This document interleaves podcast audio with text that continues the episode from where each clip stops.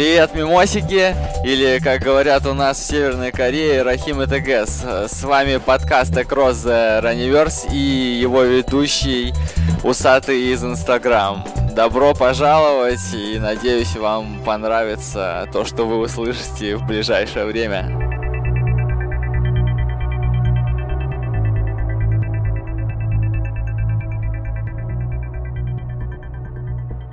Ну что, поехали. Сегодня по счастливой, так сказать, случайности мне подвернулся Лёша Ревунков, один из наших лучших марафонцев последних лет, и поэтому, и он согласился со мной поговорить немного на тему марафона, кросс-кантри и всякое всячное. Так что готовьтесь и слушайте. Лёша, привет. Засвидетельствуй своё присутствие здесь. Да, всем привет. Я действительно присутствую. Ладно, а первый вопрос у меня, конечно, про твою ногу. Как сейчас дела? Что было? Расскажи, пожалуйста. В целом, дела вроде более-менее нормально сейчас идут. Я начал тренироваться, бегать в конце декабря. Сейчас постепенно наращиваю нагрузку. Так, коротко о том, что было. У меня была хроническая травма ахилла. Там, получается, сколько я с ней боролся? Лет 7, наверное. И это у меня уже была вторая операция. Первая операция была в 2013 году, как раз накануне чемпионата мира московского, который я из-за этого пропустил. И получилось, что та операция не принесла успеха, и возникли проблемы через какое-то время, и в этом году летом мне уже пришлось жестко вставать перед выбором, либо заканчивать карьеру, либо кардинально решать эту проблему и дальше пытаться делать. Насколько тяжело было решиться просто лечь на эту достаточно серьезную операцию, или тут даже вопрос не стоял уже, получается? Да не, я долго думал вообще либо обойтись без нее, либо консервативно лечить, либо решиться на нее. А консервативно это УВТ какое-то, всякими лучами светить, УВТ, да? Уколы, да.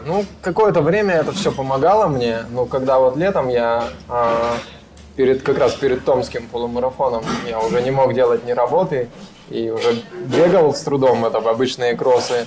Уже такой звонок был, что либо надо делать операцию, либо уже со спортом там что-то трудно это будет дальше развивать. Пришлось это, я много где проконсультировался, как это будет выглядеть. Я предполагал, на что иду, но у нескольких специалистов я проконсультировался, и все сводилось к одному, что нужно будет отсечь ахилл от пяточной кости, зачистить нарост, который образовался на нем, спилить часть кости, потом обратно пришить ахилл с помощью таких этих винтов. Охренеть! Это на одной ноге только? Да. Просто жесть какая-то. Капец. По ощущениям, как все прошло? Прошло-то все нормально вроде бы, но просто потом я полтора месяца фактически был обездвиженный, то есть 3 недели ходил в лангетке, и потом еще 3 недели в таком ботинке специальном. И только после этого я начал более-менее наступать на ногу. Такие первые ощущения были, как я вообще буду ходить, а не то что бегать. Потом постепенно вроде все нормализовалось. Сейчас я уже дошел до такой стадии, что все-таки могу бегать. Сколько была первая пробежка, самая первая после операции? Что-то 6 километров, наверное. Да, 6 километров, это было после, наверное, через 3 месяца после операции. Это я так просто попробовал. пару дней вот я так пробежался, чувствовал, что нет, не могу после бега, вот, сильная боль, воспаление. Я отложил это еще на месяц, попробовал через 4 месяца после операции, как раз в Португалии на сборе. Тоже не зашло. Ну, я думал, что по травке более-менее будет там по-мягкому, но тоже как-то не зашло. И я весь сбор просидел в зале, либо крутил велик, либо там еще там ОХП занимался. Ну и вот к концу месяца, декабря месяца, я более-менее так почувствовал, что могу начинать. Ну и потом вот приступил уже к таким пробежкам там и подлиннее, и каждый день. Сейчас вот как бы более-менее. На сегодняшний день сколько самая длинная пробежка была километров? 20. 20? Да. Ну, это не значит, что я не мог больше пробежать, просто даже, наверное, это больше из-за погодных условий, потому что сейчас в Питере не очень разбегаешься вообще. Да, на улице просто говно под ногами. Из-за чего, что было главной причиной вот этой травмы? Да что, мне кажется, это главной причиной была такая некачественная обувь, которая в детстве была у нас. То есть мы бегали там 12 лет, ну с 12 там, да какой, с 10 лет вот я как начал тренироваться, мы бегали либо в советских адидасах, таких синих замшевых, либо вообще там кеды такие с тонкой подошвой. Ну а естественно бегали по асфальту. Как бы, пока молодой, об этом не задумываешься, о ногах. И потом, вот, видимо, это все как бы привело все-таки к таким последствиям. Слушай, раз уж зашла речь про обувь, когда вот у тебя появились первые нормальные кроссовки, помнишь? Да, я хорошо помню, когда мы с братом первый раз выиграли Россию по юношам, по младшим, там, возраст 14-15 лет в Волгограде. И как бы, ну, уже на тот момент какие-то деньги там появлялись, там, ну, не то чтобы платили где-то, просто там родители там давали, там, ну, и мы вот с братом там нашли спортивный магазин такой, потому что у нас в городе кроссовки спортивные вообще было не достать. Да, и те времена, конец 90-х, начало 2000-х, я помню, все закупались в Измайлово в Москве, либо у торгашей, которые вот как раз приезжали на Россию. И вот мы тогда как раз после соревнований купили, насколько помню, Nike были такие типа Air Max, но не Air Max, ну с такой... Они вообще беговые были? Да. Реально беговые, но с такой подушкой были, которая вот через какое-то время пробивается и потом начинает хлюпать. Ну, на тот момент это были такие супер кроссовки просто по сравнению с тем, с чего мы начинали. И, блин, я когда их одел, думал, да они ж просто несут. Да, слушай, и, ну, как мы продолжаем говорить про кроссовки, вот, насколько я понимаю, ты, типа, один из самых таких больших фанатов адидасов Такуми модели. Да. Блин, ну они же такие тонкие, они просто кажутся, я не знаю, как будто в них можно бежать максимум в десятку, а ты в них топчешь марафон, прям какая-то жесть. Вот сейчас, после того, как ты перенес операцию, ты думал уже о том, будешь ли ты продолжать их надевать на соревнования или уже что-то пожирнее будешь носить? Ну, я, конечно, попробую, но у меня больше проблема не из-за толщины, вот именно подошвы, а у меня... Как бы всегда проблема была в выборе задников. И вот я для себя нашел вот такой, как бы, такой момент отметил, что вот Такуми мне прям по заднику хорошо ложится, это под мою пятку, потому что никаких проблем давления там на пятку ни с одной стороны, там ни натирания никакого нету. Там, Адизера, да, бывает, конечно, это. Они так помягче, конечно, я бы в них, наверное, и тоже марафоны бегал, но мне как-то задник у Такуми больше нравится, поэтому вот приходится как бы жертвовать вот толщиной подошвы. Ну и они, блин, они скоростные. Та же графитовая подошва, она сильно выручает, когда там скользкий асфальт, блин. Особенно если плитка, то это, блин, вообще это сильно влияет. Понятно, ладно, давай еще вернемся немного к твоей операции. Ты вот в этом году выиграл чемпионат России в Волгограде на марафоне. На чемпионате России уже было больно бежать? Вот ты сказал, что в Томске уже, перед Томском уже было хреново, а вот перед чемпионатом России? Да не, чемпионат России еще прошел нормально. Вот мне кажется, вот как раз после него у меня начались уже проблемы. Ну и вот московский полумарафон, вот уже перед ним я на работах чувствовал такую боль, которая не давала нормально тренироваться. Ну и, соответственно, постановка стопы, там даже если там фотки или видео посмотреть там с московского полумарафона, там заметно, что я правой ногой наступаю там чуть ли не на пятку, потому что ну, уже толкаться было больновато. А чемпионат России, в принципе, ну, я отбежал, как бы, не припомню, что там боль какую-то чувствовал. А не было как мысли сняться там с Москвы, с Томска? Не, московский нормально, я как бы...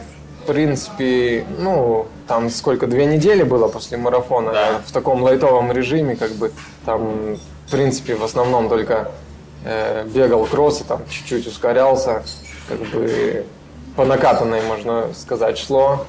А вот томский уже полумарафон, ну, как бы, была и мысль, там, позвонить организаторам, там, сказать, ну, что-то как-то неудобно было, там.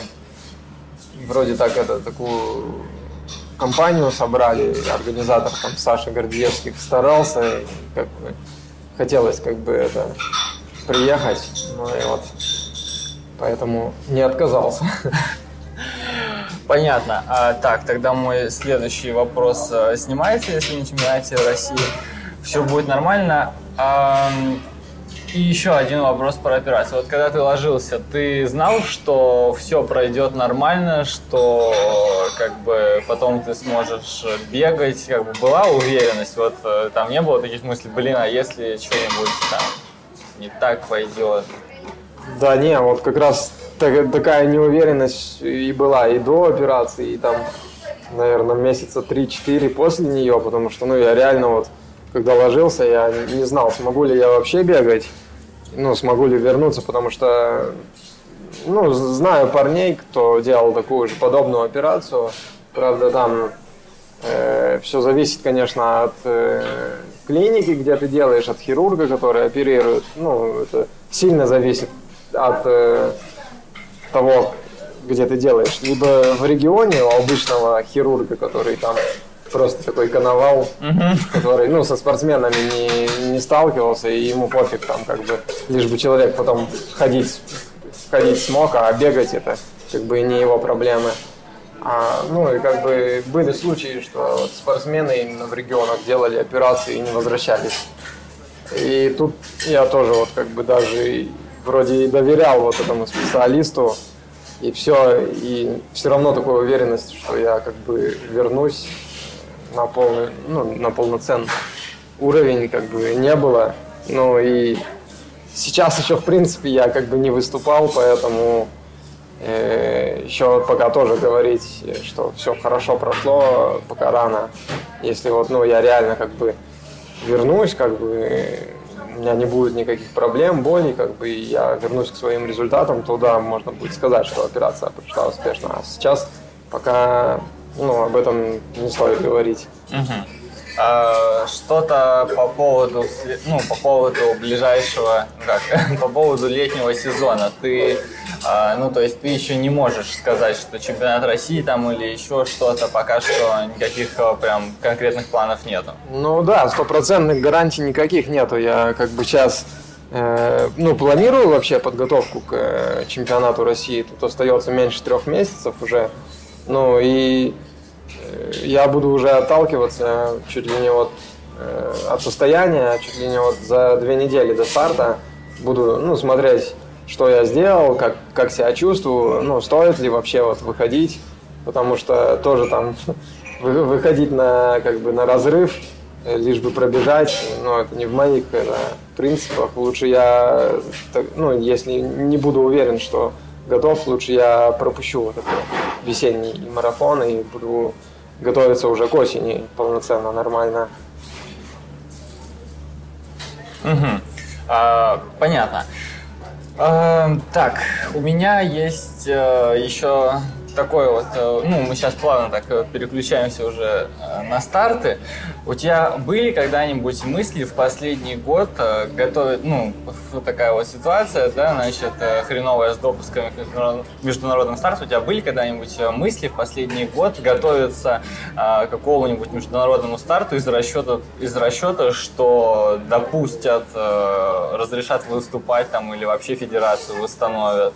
Или ты последние года готовился вот исключительно под русские старты?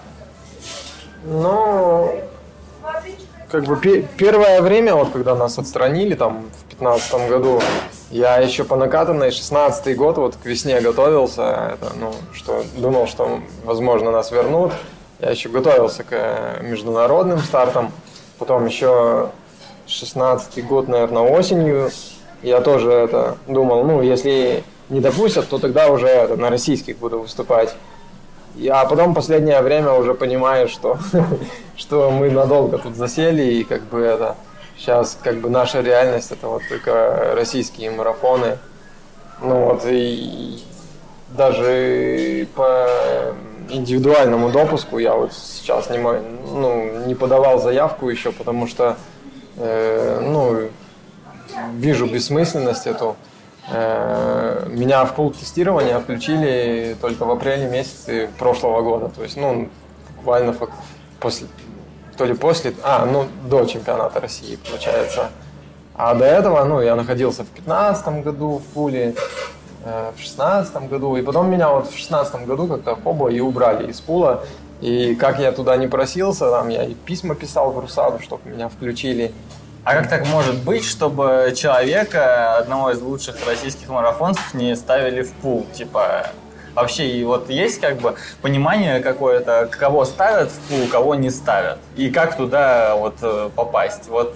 Я тоже разбирался долго с этой ситуацией, получается, Степа тоже в пул попал только в апреле прошлого года. То есть, ну, как бы, можно сказать, лучшие марафонцы за последнее время, их не было в пуле, зато у нас в пуле были... Ну, реально, я не буду фамилии называть, но люди, которые там занимают там 5-е, 6-е места там, как бы, на России, и, ну, как бы, это вообще смотришь, думаешь, да, это что за дичь-то вообще такая? Ну, и получается, я задавал вопрос, ну, руководству сборной, почему меня нет в пуле, на что, как бы, мне отвечали, что это не их компетенция, а что в пул включают именно... сотрудники Русада, то есть они по своим критериям там как-то это, ну, там у кого, кто-либо там им интересен там с точки зрения там допинговой истории, кто там с точки зрения там международных стартов, ну, такого высокого уровня. Ну и как бы мне объяснили, что как бы в пул включают вот этих людей. Но, блин, если посмотреть пулы тестирования вот за предыдущие годы, я что-то вот замечал, что слишком большое количество прыгунов и метателей, что наводит на подозрение, что почему-то выносливость не сильно интересна, что ли, это антидопинговой службе, или тут все-таки как-то с федерацией какие-то какое-то влияние федерации все-таки есть на формирование пулов. Складывается ощущение, что в пул можно попасть, так сказать, по блату. Да, вот что-то мне такое ощущение тоже присутствует. Ладно, вот ты только что сказал, что там выносливость может быть неинтересна, там, скажем, Русаде, да? Еще я недавно слышал, что вот выносливость вообще, в принципе, не очень интересна федерации. Это так или нет? Да, конечно.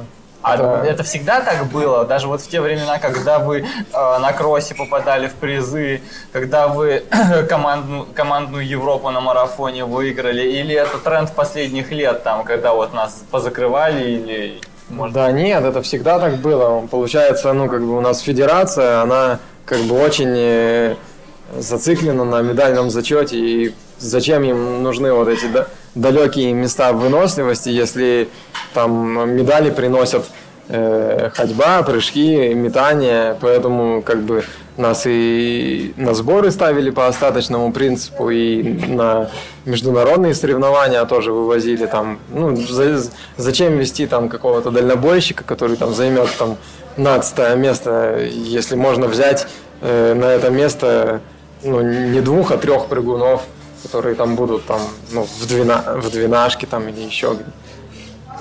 А что вообще, что, по-твоему, должно произойти, чтобы выносливость стала интересна? Это должна произойти какая-то смена руководства или там, ну как бы, или что вообще? Я не знаю. Да, конечно, ну, должна быть смена руководства, потому что в других странах там нет такого как бы медального принципа, вот, во что бы то ни стало, вот там это 5 медалей нужно завоевать, какими там этими методами. То есть, ну, во всех странах там европейских, ну, возят тех же, ну, как бы и марафонцев, и средневеков. Там, да, понятно, что они тоже там на мире не конкурентоспособные, но они, по крайней мере, развиваются. То есть, как бы там вот в этот раз свозили 3 человек, там, как бы, ну да, они там получились там в 30-ке там, или там еще где-то далеко. Ну, по крайней мере, какое-то развитие вида есть. А если не вывозят вообще просто как бы это спортсменов, даже и те, которые выполняют нормативы, какое развитие это будет тут? А вот этот вот период времени, когда пытались натурализовать кеников, вот можно сказать, что тогда был было какое-то проявление интереса к выносливости, или это... Да, какое проявление? Это, блин, это тоже прикрыть свои задницы была эта попытка, потому что сделать видимость, что у нас выносливость развивается за счет других как бы людей, которые были выращены там в Кении. То есть, по-твоему, натурализация спортсменов это хорошо или фигня?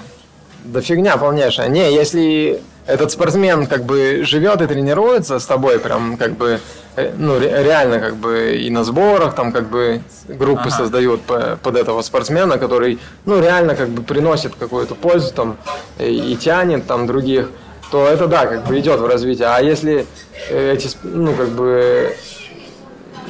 Ну, если их пригласили выступать за страну, они там сидят в Кении большую часть времени, и там приехали только на чемпионате, пробежали и дальше уехали. Какое развитие? Это, блин, это все равно, что на коммерцию просто привезли этих спортсменов. Слушай, а вот смотри, я не знаю, как бы знаком ты или нет, вот в Америке есть, вот у них вот этот армейский клуб American Distance Project, там есть такой чел, Рики Симс, ладно, забыл, как зовут тренер, в общем, они тоже натурализовали кучу человек, вот там вот Пол Чилима, вот эти вот все ребята, которые кросс-кантри, но они вот, например, сидят у себя в Болдере, да, в Америке, и постоянно там тренируются. Не, ну вот это нормальная тема. А вот то, что у них там вот эта вот группа гигантская, просто 15 кенийцев сидят и тренируются в Болдере. Это вот как-то подходит по твои критерии нормальности, нормализации, или это вот тоже какая-то... Не, но они же в Америке, получается, тренируются, ну и американские спортсмены могут присоединиться, ну, в клуб вступить, вместе с ними тренироваться. Это же не то же самое, что вот эти кенийцы, которые у нас пытались их натурализовать, вот они уехали в Кению, а ты хочешь там с ними потренироваться, давай тоже там покупай себе билет, езжай за свой счет там с ними, это, потренируйся. Ладно, хорошо. Я хотел как-то... Да, пожалуйста. Я хотел как-то плавно подъехать к кросс-кантри и к Лондону, но что-то не совсем придумал, как это сделать. Вот кросс-кантри. Это как я понимаю, это очень такая серьезная, скажем, школа жизни для тех, кто хочет бегать средние и длинные дистанции. У тебя достаточно хорошая история отношений с кросс-кантри. Ты на мир ездил, и на Европе вы медали брали. Расскажи, пожалуйста, чем так хороши соревнования по бегу по пересеченной местности? Чем хороши? Получается, тут уровень конкуренции даже больше, чем на официальных стартах на дорожке, потому что, на дорожке сколько там, максимум 32 человека может выйти там на ту же десятку там, или на пятерку. Тут же, больше сотни стартует, то есть, тут с самого старта такой замес бывает, что главное выбежать. И плюс, сама эта структура по пересеченной местности, не каждый спортсмен может бежать. Есть чистые шоссейники, есть те, кто только на дорожке выступает. Кросс это, такая школа, когда ты, если ты силен в кроссе, то, в принципе, ты, наверное, на дорожке точно побежишь. С шоссе там тоже, по-разному у всех складывается, но большинство, кто кросс бежал и потом успешно на шоссе переходят. Я разговаривал со Степой на тему кросса, он сказал, что первое время, для него, например, чемпионат России по кроссу, первенство, где он попал в призы, стал билетом в жизни, я не знаю. Он попал первый раз в сборку, поехал первый раз на зарубежный старт с кроссом, и что он, первое время очень сильно любил бег по пересеченной местности. Как у тебя было?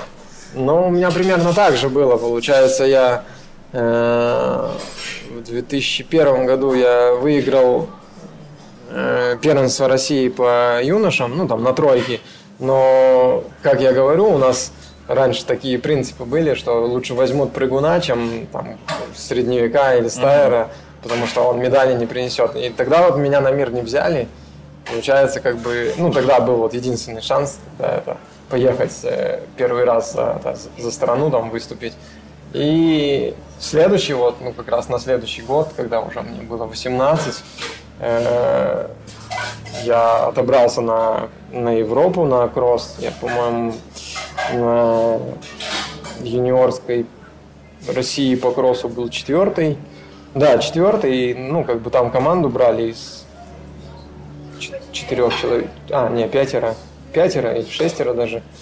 И тогда реально была для средневека, для стайера это реальная возможность выступить за страну именно на кроссе, потому что на дорожке маловероятно, что тебя возьмут, либо нормативы там какие-то придумают, а кросс там 5-6 человек, если ты по своему возрасту попадаешь в эту пятерку, то почти железно мог выехать на кросс, на Европу или на мир. Так, все. Команда, кросс, например, это практически всегда такая командная история. То есть, конечно, индивидуальный титул круто, но там всегда еще считают командные очки, И на Европе, в 2014 году на марафоне тоже все хорошо было в команде. Командные эти зачеты, это тема или как-то, они вообще что-то значат? Да значат, а почему для эстафетчиков значат это? То есть это почти по сути то же самое, что и эстафета, та же 4 по 400, просто без передачи палочек, все равно же эта команда выступает, и, очки. То есть, такой же титул, в принципе, значимый, как и в эстафете, мне кажется. Командные титулы у нашего руководства на кроссе и на марафоне котируются? Да, мне кажется, нет, не котируются. То есть, когда вы взяли на Европе, медаль. Это дало какое-то какие-то надбавки, еще что-нибудь или... Не, никаких надбавок тогда и не ставок не было. Просто, тогда, для руководства это было всплеск, потому что, до этого на кроссах у нас медалей не было, ни в командном, ни в личном зачете. Тут, получается, Рыбаковы выиграли, там первое, второе, как бы я третий, команда, ну и там после этого, вот, как по накатанной, каждый год юниоров возили и на Европу, и на мир, ну, как бы, чтобы успех вот этот продлить. Ну, там, в принципе, и был это успех несколько лет, а потом, в каком году, наверное, года с 10-го опять начали на все это забивать, сейчас на кросс уже не возят опять. Да. Ну, ладно. Окей. Давай поговорим про Лондон. Мне, конечно, очень интересно, потому что Лондон – это прям вот мейджор мейджоров. Там, ну, как бы, многие знают, что там самые жирные призовые, приездные, что туда достаточно сложно заявиться. Как, вот, расскажи, пожалуйста, свою историю вот, про Лондон. Как вы заявились, за сколько ты начал к нему готовиться, сложно ли было заявиться, опять же? Ну, я попал в Лондон благодаря тому, что я стал призером на Европе. Потому что, ну, не знаю, насколько туда сложно попасть, потому что, как бы, состав, в принципе, такой нормальный. То есть организаторы молодцы в плане того, что они, как бы, ранжируют по странам количество участников. То есть там нету такого массового приглашения кенийцев или эфиопов, а остальных по остаточному принципу. То есть они там берут, выделяют там человек мест 6-7 под кенийцев, там пару там тройку мест под эфиопов, и остальные там с каждых стран там по одному, по два человека, то есть добирают. И, ну, там я даже видел, что бегут австралийцы, которые там с личными рекордами там 2.15, 2.17, то есть, ну, даже такие люди, они все равно это попадают в приглашение. Ну, это, конечно, работа менеджера, но я, как бы, давно хотел в Лондоне пробежать. В принципе, возможно, меня бы и заявили не только после чемпионата Европы, но на тот момент вот как раз, 15-й год, вот, когда я там бежал, у меня вообще выбора не стояло, где бежать. Я хотел бежать в Лондон, я написал своему менеджеру еще в декабре месяце, даже не в декабре, в ноябре, что хочу бежать. Ну и был уверен, что меня как призера Европы пригласят, потому что такая же ситуация была с Димой Сафроновым в 2011 году. Его за 10-й год как призера Европы пригласили. Ну и получается, вот, как бы, без проблем получили приглашение. Ну, в смысле, это прям организаторы, типа, написали: «Здравствуйте, Алексей, мы хотим вас видеть», или менеджер? Не, это мой менеджер, конечно, работал. Ладно, давай, вопрос про кэш. У тебя были приездные тогда? Конечно. Можешь сказать, сколько? Ну, это коммерческая тайна вообще, как бы. А сколько лет она держится? Ну, я не знаю, просто сейчас я скажу, и люди начнут это обсуждать. Давайте пока не будем это озвучивать. Ну, я скажу, что нормальные приездные были. Машину можно было купить? Нет, машину не купишь за эти деньги. И там было ограничение по... Ну, то есть, как бы, были тайм-бонусы, там за... каждый там, ну, каждую минуту, наверное, начиная с 2.11. И жесткое ограничение было: если бежишь хуже 2.11, 2.11.00, то от приездных денег получаешь только половину. Поэтому это, ну, как бы, нормальный такой стимул. Да. Сколько... Ладно, давай так... Ты можешь предположить, сколько сейчас Кипчоги может получить за приезд в Лондон? Как действующий чемпион, несколькократный, и как обладатель мирового рекорда. Какого порядка там вообще может быть цифра? Как думаешь? Ну, я думаю, 1250, наверное. 250 тысяч чисто за приезд? Да. Охренеть. На этом, конечно, можно было бы заканчивать, просто записывать. Но мы продолжим дальше. Ладно, можно сказать, что это был твой лучший марафон? В плане результата? Ну, или... вообще просто по совокупности, что вот или вот так вот. Спросишь себя, Лёша, какой лучший марафон у тебя был? Что бы ты сказал? Ну, лучший для меня марафон был во Франкфурте, когда я по личному пробежал. Если, ну, как бы в плане результата и в плане вообще самого бега, как он складывался. Поэтому, как бы, тут вопросов нету. А если в плане заработка, то, ну да, Лондон, конечно, тут как бы это... на данный момент для меня как бы лучший. А есть какая-нибудь прикольная история про Лондон? Ну, про марафон сам, я не знаю, там кто-нибудь прилетел куда-нибудь, там кроссовки не прислали, бежал там, я не знаю, за 30 минут до старта или там что-нибудь еще такое? Да вот именно с Лондоном не было таких историй, тут у меня как бы все гладко прошло. У меня была история с другим марафоном, где у меня все вообще так не задалось.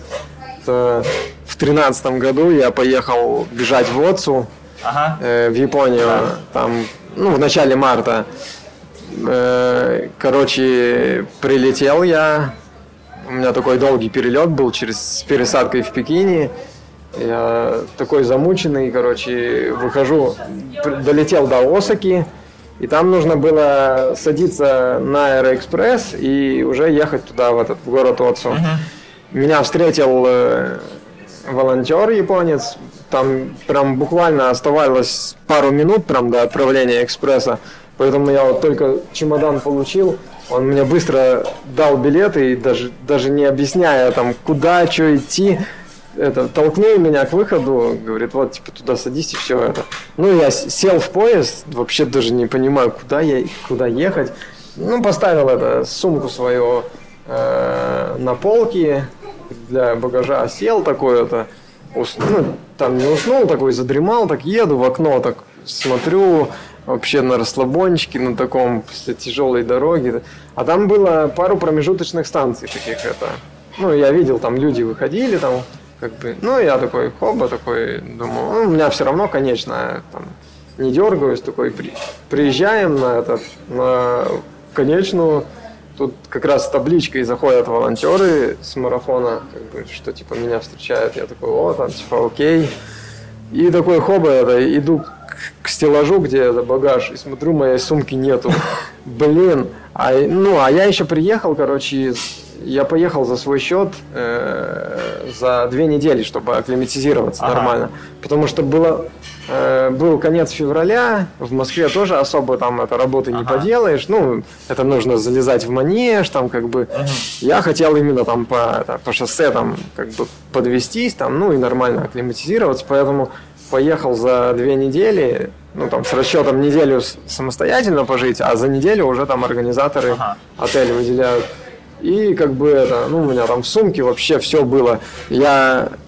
Даже, ну, когда летел, у меня марафонки были с формой в рюкзаке, и вот когда я багаж получал, я чисто рюкзак туда тоже в сумку засунул, ну, чтобы как бы не таскать лишний груз, и у меня получилось вообще все, сумки нету. Я такой, блин... Что, у тебя вообще ничего не было? Тебе только паспорт и деньги? Вообще я в джинсах и в куртке остался, ну, паспорт, да, там, деньги, все. А вот именно вещей для бега там вообще ничего нету. Все в сумке было. И я такой, блин, а куда сумка-то делась? Такой, ну, начал там как бы волонтерам объяснять, что у меня как бы, сумку там украли, там все такое. Тут пошли на пост полиции стационарный, там на транспорте. Начали там объяснять, там все, вещи описывали. А сумка, блин, была российская, прям надпись «Раша», там все такое. Ну и, блин, она килограмм 20 весила. Я думал, кто мог там дернуть? Ладно, там какой-то рюкзак маленький, блин, ну такую сумку там еще утащить же надо. Ну и, короче, все там подали там заявление, там все такое. Меня волонтер там стал сопровождать в эту гостиницу. Я объясняю ему, говорю, мне 2 недели до старта, мне надо тренироваться, там все такое. Он такой, ну ладно, сейчас поедем в спортивный магазин, там покупать вещи. Приехали, блин, там проблема, ну у японцев же маленькие размеры, да. А у меня уже на тот момент был контракт с Adidas, мне нужно было жестко в Adidas бежать. Ага. Я, сразу иду, там все эти Mizuno, там асиксы отметаю, иду, смотрю такой узенький, такой маленький стенд Adidas. И такой, хоть бы размер был. Все перебрал, нашел единственное, марафонки, кроссовок вообще не было моего размера. Были марафонки и Такуми. Я первый раз тогда с Такуми познакомился в Японии. Они до этого модель даже в международном Адидасе никому не присылали эту. Ну, у япов же такой достаточно узкий рынок, там такой эксклюзив. И я такой, нифига себе, в Японии продается Adidas с японским названием. И плюс еще было написано, это самая продаваемая модель среди бегунов. За 2012, по-моему, что ли, год, или там начало 13-го, я такой посмотрел, такой, а что мне, выбора нету, взял их, и они у меня были для просто кроссов, то есть я в них не... Ноги отбивал и просто бегая кроссы, и там ускорение. В итоге я там набрал каких-то вещей, там, всяких, там, уже даже бесфирменных, там, лишь бы просто бегать. И... В итоге получилось, что там еще моего тренера пригласили. То есть японцы, они вообще в этом плане молодцы. Там, если спортсмен приезжает, с ним может 2-3 человека приехать. Да ладно? Да, им тоже все оплатят? Да. Охренеть! То есть ты можешь пригласить тренера, можешь взять там родственника какого-то, жену, брата, там все это оплачивалось на тот момент. Блин! И у меня тренер должен был приехать, где-то дней за 5 до старта. И я ему позвонил, говорю, так и так мне, привезите мне форму. У меня дома форма адидасовская была короткая. Я говорю, вам передадут там все это, там кроссовки, там вы мне привезите. И тут, где-то как раз, когда тренер приехал, несколько дней до старта, и... Мне в отель привозят мою сумку. Ее в итоге нашли.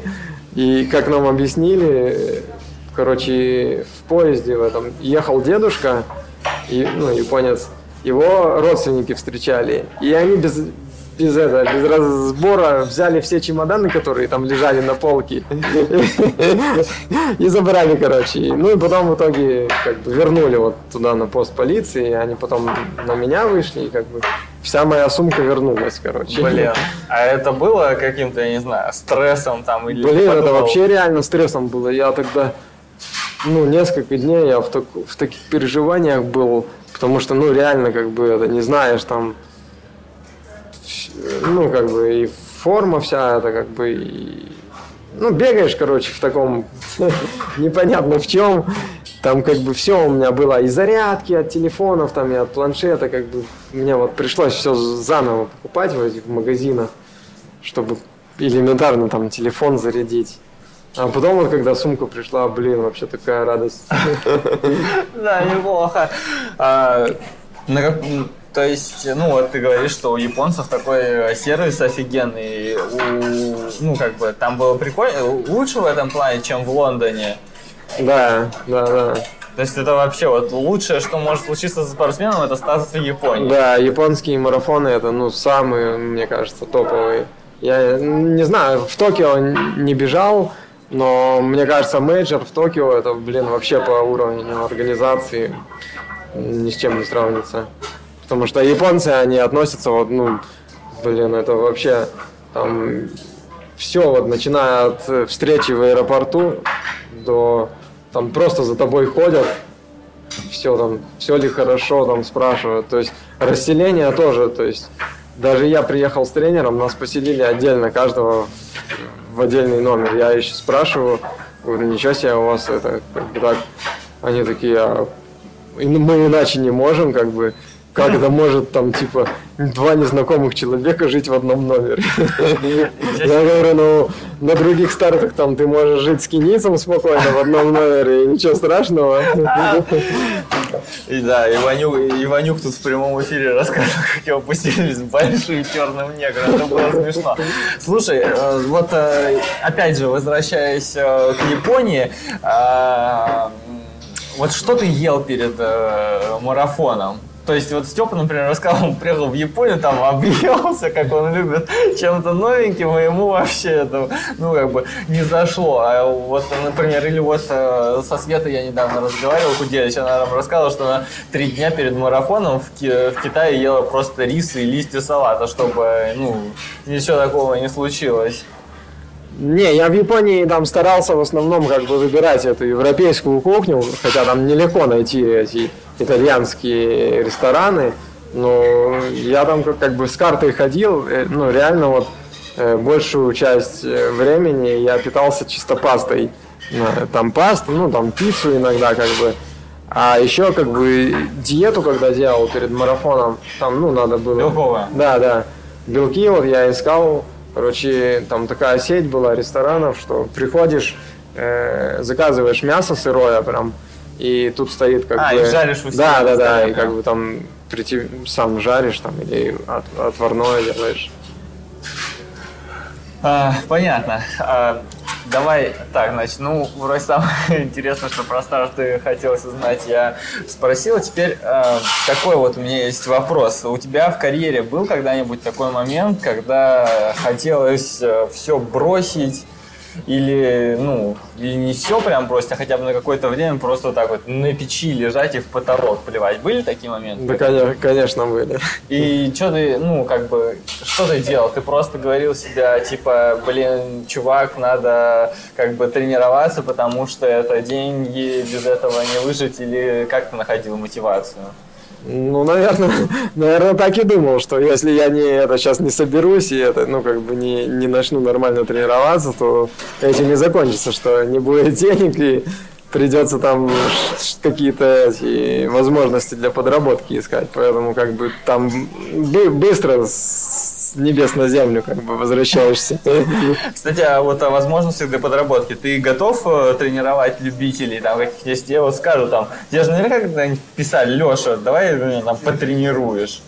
Ну, да, писали, конечно, как бы я и готов тренировать, но на данный момент, вот пока я сам продолжаю профессиональную карьеру, я не хочу разрываться, то есть, потому что этому нужно реально посвящать, ну, и много времени, и как бы, и действительно, как бы, серьезно к этому подходить. Поэтому как бы я не готов пока на данный момент жертвовать своим временем, там, ну, своими тренировками, чтобы, ну, как бы разрываться на вот это дело. Ну, короче, я понял твой подход, на отвали тренироваться. Да. Хорошо. Ну, мне кажется, что вот очень сложно все время заниматься одним и тем же. То есть, ну, как бы ты бегаешь, особенно когда ты марафонец, у тебя сумасшедшие объемы, там вроде 180-200. Вот что вносит разнообразие в твою жизнь? Да как? Ну, семья, конечно, вносит разнообразие. Там, получается, все равно отвлекаешься там как-то. Ну, а так... вносит. Я не знаю, там Рыбаковы вон на снегоходах гоняют, мотокроссом занимаются. Там у тебя есть какое-нибудь увлечение, кроме бега, я не знаю, что-нибудь такое? Да, мне кажется, нет такого, нету серьезного увлечения. Хорошо, в прошлом году ты стал отцом. Как сильно за этот год изменилась твоя жизнь? Ну, давай, вот, понятно, что там в личном плане она перевернулась ног на голову, а вот в спортивном плане? Ну, сильно, да, изменилось. Получается, сейчас такую ответственность чувствуешь перед сыном, как бы, ну, ты должен обеспечивать ему тыл, как бы, это. То есть тут уже просто так там я не хочу, я там не могу, там это уже не прокатывает. Тут как бы уже такой принцип «я должен» встает, поэтому как бы тут реально уже так это изменилось. В прошлом году, вот, ну, как же, опять же, вот, из-за того, что у тебя родился сын, ты много времени зимой провел дома. Каково было готовиться зимой в России и в центральной России, там не в Адлере, где нет снега, а вот дома, в Подмосковье? Это было тяжело? Ну да, это было тяжело, если учесть, вот, что я последнее время, не знаю, наверное, последние лет 10, я зиму вообще почти это не проводил в России. То есть мы постоянно январь, февраль там проводили в Португалии. Ну, последнее время вот я в Адлере там был, как бы это проводил. А тут получилось, ну не всю зиму я в прошлом году, я январь тоже провел в Адлере. А в феврале, вот до середины марта, я был дома, и надо сказать, что повезло с погодой, потому что обычно где-то в середине февраля начинаются вот эти качели, то плюс, то минус, там лед, там это слякоть. Вот в прошлом году все это время, там 40 дней, то что я был дома, ну вообще было почти что идеально, потому что я бегал там по трассе, где катаются лыжники, и вот... Даже по снегу? Да. О! Ну, не, снег там был не такой, не рыхлый, он укатанный был, то есть, если он выпадал, там сразу на снегоходе проезжали, его это более-менее так укатывали, ну, еще там пару человек проедут, и более-менее, как бы, такой это плотный снег, и, как бы, по сути, он как бы не хуже грунта работал. Ну, единственное, если там проскальзывания какие-то в горку с горы, а так я даже вот, проблемы, которые с ногами у меня были, бегая в Адлере, они у меня как бы сразу исчезли, когда я вот перешел на снег, потому что... А в Адлере, как я понимаю, достаточно тяжело, достаточно плохо с грунтом. Конечно, там вообще грунта почти нету, то есть там есть маленькие дендрарии, в которые не попасть там только за деньги, а остальное все либо вот эта красная дорожка, либо тротуарная плитка, то есть я выбегал с базы «Юность», мне, чтобы добежать до плитки, добежать до вот этой красной дорожки, которая там более-менее мягкая, резиновая, до туда 5 километров. То есть, сами посудите, там 5 туда, 5 обратно, это десятка. То есть, там... А почему тогда в Адлер ездят? Только из-за того, что там нет снега? Да, потому что снега нет, и все. Блин. Да, ладно, так, мы уже нормально так записываемся, давай, у меня есть еще несколько таких достаточно коротких вопросов, так сказать, что-то вроде блица, перейдем к нему. Вот если бы ты, скажем, лет 7 назад узнал, что с Федерацией легкой атлетики будет вот такая вот беда, то есть не будет заграничных стартов, что бы ты сделал? Ты сделал бы что-нибудь вот по-другому, не как все происходило? Не знаю, может, ты там закончил или что-нибудь изменилось бы, что-нибудь придумал бы? Да нет, скорее всего бы ничего бы не поменял, потому что я как бы люблю бегать, там, даже если бы и пришлось вот так же существовать только на российских стартах, ну, как бы я все равно бы, наверное, продолжил карьеру бы. Существуя, вот, как ты сказал, существуя на российских стартах, можно нормально зарабатывать на жизнь? Да. Этот вопрос вообще можно Юре Чечуну задать. Как бы, в принципе, мне кажется, так неплохо можно жить. Ну, просто у каждого свои эти потребности там в жизни. Кто-то хочет просто там карман набить, и, то есть, как бы бегает ради существования, а у кого-то там более высокие цели, там даже не смысл деньги заработать, а как бы там чего-то добиться там в плане результатов там как бы. Ты выиграл чемпионат России и заработал 0. 50 тысяч. Ну, хорошо. Это вообще как бы... Короче, на чемпионате России должны быть хорошие призовые, и не вот такие вот, что если ты там обгонишь Стардану, то получишь там еще 100, а вот как бы как на нормальном коммере должны быть призовые? Конечно, должны. Если у нас даже вот просто на стартах на русской зиме, то есть это обычный коммерческий старт, даже не чемпионат России, то есть эти спортсмены выступают там чуть ли не каждую неделю. Здесь ставят нормальные деньги, здесь они могут поставить деньги, а на чемпионате России почему-то у них, на чемпионат России по марафону у них вообще нету денег. Блин, ну мы же выступаем один раз в год на чемпионате России. Можно было что-то придумать, там спонсоров каких-то привлечь. Сколько должен быть, первые три места? Как должны быть, по-твоему, как должны оплачиваться первые три места на чемпионате России? Ну, минимум 300-200 стоит, это минимум. Так бы я бы даже сказал, наверное, 500, 300 и 200. Вот 500, это было бы нормально. 200 звучит достаточно это даже адекватно. Вот, даже если это даже не замахиваться на американские расценки. Нет, это вообще давай просто не будем, чтобы тут не произошло приступа сердечного ни у кого. Самая тяжелая тренировка в жизни Алексея Ревункова, чтобы просто там умирал, чтобы там, не знаю, валялся в полуобморочном состоянии после нее. Да много таких тренировок, блин, я сейчас если начать... какую-нибудь просто нас. Самое тяжелое для меня это 400 через 100, там раз 20 или 25, еще когда я на дорожке выступал, то есть там бежишь 400 где-то по 65, и отдых 100 метров там, на 23 секунды где-то такое. То есть, ни хрена 23, не 24.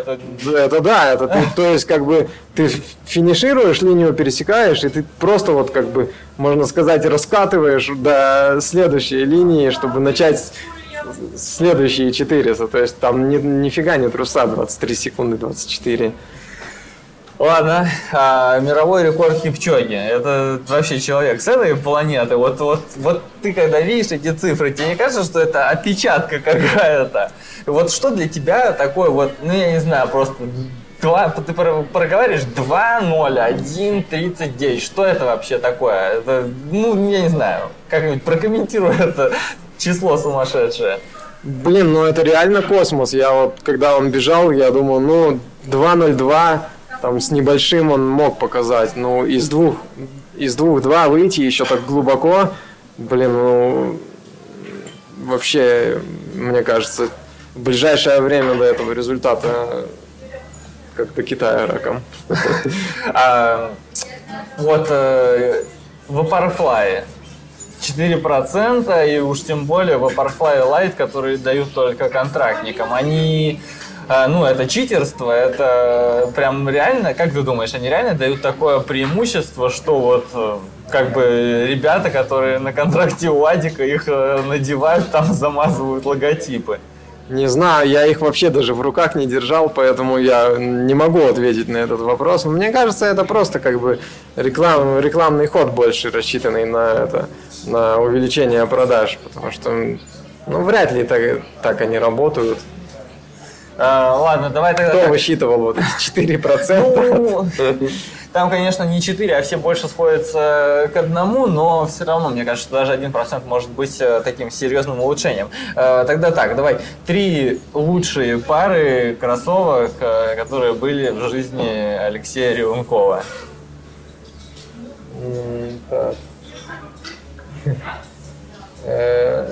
Adidas Бостоны. Почему? Но они такие универсальные, получается, они подходят и для скоростных работ, и для кроссов. Такие промежуточные между марафонками и кроссовками. То есть, если ты взял эту пару на сборы, ты можешь вылезти и на работах, и на кроссах за счет них. Потом Ультрабуст, только когда они появились, 2014 год, это было, для меня, для моих ног, это вообще просто.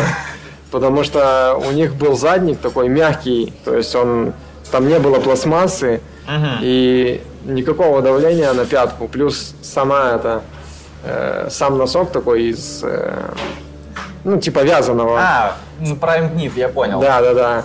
Вообще просто там удовольствие. Ну и марафонки я, наверное, Такуми и назову, потому что я в них постоянно бегаю, это. Хорошо. Ладно, давай перейдем к последней части, которая, конечно же, меня интересует больше всего. Это, ну, не больше всего, но сильно интересует. Это, конечно, хочу поговорить с тобой про допинг. Вот у меня есть такой вопрос. Вот если бы был пожизненный бан. Пожизненный бан – это тема или нужно давать людям там возможность реабилитироваться, как, я не знаю? Ну, мне кажется, все равно, это нужна возможность для реабилитации там, потому что, преступник, его, допустим, осудили, сразу ему голову, представь, отрубили, все, нафиг, жизни лишили. То есть, тут в спорте тоже, бывают там случаи, что... конечно, я отношусь с негативом к тем, кто применял, но так, чтобы прям сразу с плеча рубить, все равно, мне кажется, не стоит, За ужесточение, да, срока, когда увеличили срок с 2 до 4, это мне кажется, правильное решение было, потому что меньше вероятность уже была у тех, кто один раз попался на те же грабли ступануть. Слушай, а вот если человек, например, выиграл там Олимпийские игры или Чемпионат мира, и потом его спалили, в таком случае пожизненный бан нормальная, адекватная мера была бы? В таком случае, мне кажется, да, потому что все эти перераспределения медалей, которые там происходят через 8, через 10 это, наверное, лет, так обидно. Это вообще для человека, который стал 4-м, это, вообще просто Он мог столько бабок потерять. Да. Контрактов. Это реально бы изменило его судьбу, а тут, получается, он остался ни с чем, Да, в этом случае пожизненный тут. Допинг в России, это, как ты думаешь, чья больше вина? Да и вообще, наверное, в мире, спортсмена или тренера? Тренера, конечно, тренера. А что будет, ты можешь представить, что будет в России спортсменом? То есть, ему, говорит там какой-нибудь его тренер, говорит, давай, кольнемся, результат попрет, все будет ок. А этот ему говорит, нет, я не хочу. И кроме того, еще пойдет и нажалуется на него. На русской земле тоже повесили этот почтовый ящик, куда письма счастья класть. Что будет с этим спортсменом? То есть, у него все нормально после этого в жизни будет или у него будут проблемы? Как ты думаешь? Мне кажется, у него проблемы будут, потому что у нас такая структура... немного неоднородно. То есть, ты можешь пожаловаться, но за это мы тебе, скорее всего, по шапке дадим. Скорее всего, да, так и будет. Да, это, конечно... А что вообще должно измениться, чтобы этого не было? Это должно прийти новое поколение тренеров каких-то или новый какой-то уровень осознанности у спортсменов? Во-первых, и новый уровень тренеров, у нас до сих пор в федерации работают такие тренера, которые мыслят по тем же шаблонам, как и раньше было, то есть мы сейчас это делаем, не попадемся, то есть они по-иному не умеют работать. А как вообще сейчас можно думать о том, что мы не попадемся? Как вообще? Это что, нужно какой-то инстинкт самосохранения отключать или как вообще? Не знаю, как это происходит, но мне кажется, это больше расчет на русский авось, где-то скрыться, что-то такое, замутить, все это, чтобы посидеть в интернете, почитать статьи, новые разработки, методики и тренировок, у международных таких специалистов. До этого ни руки, ни время не доходят у того поколения тренеров. Я говорю, что у нас федерации, не федерации, а в стране вообще до сих пор еще такой костяк тренеров сохранился, которые по-иному не умеют мыслить и работать.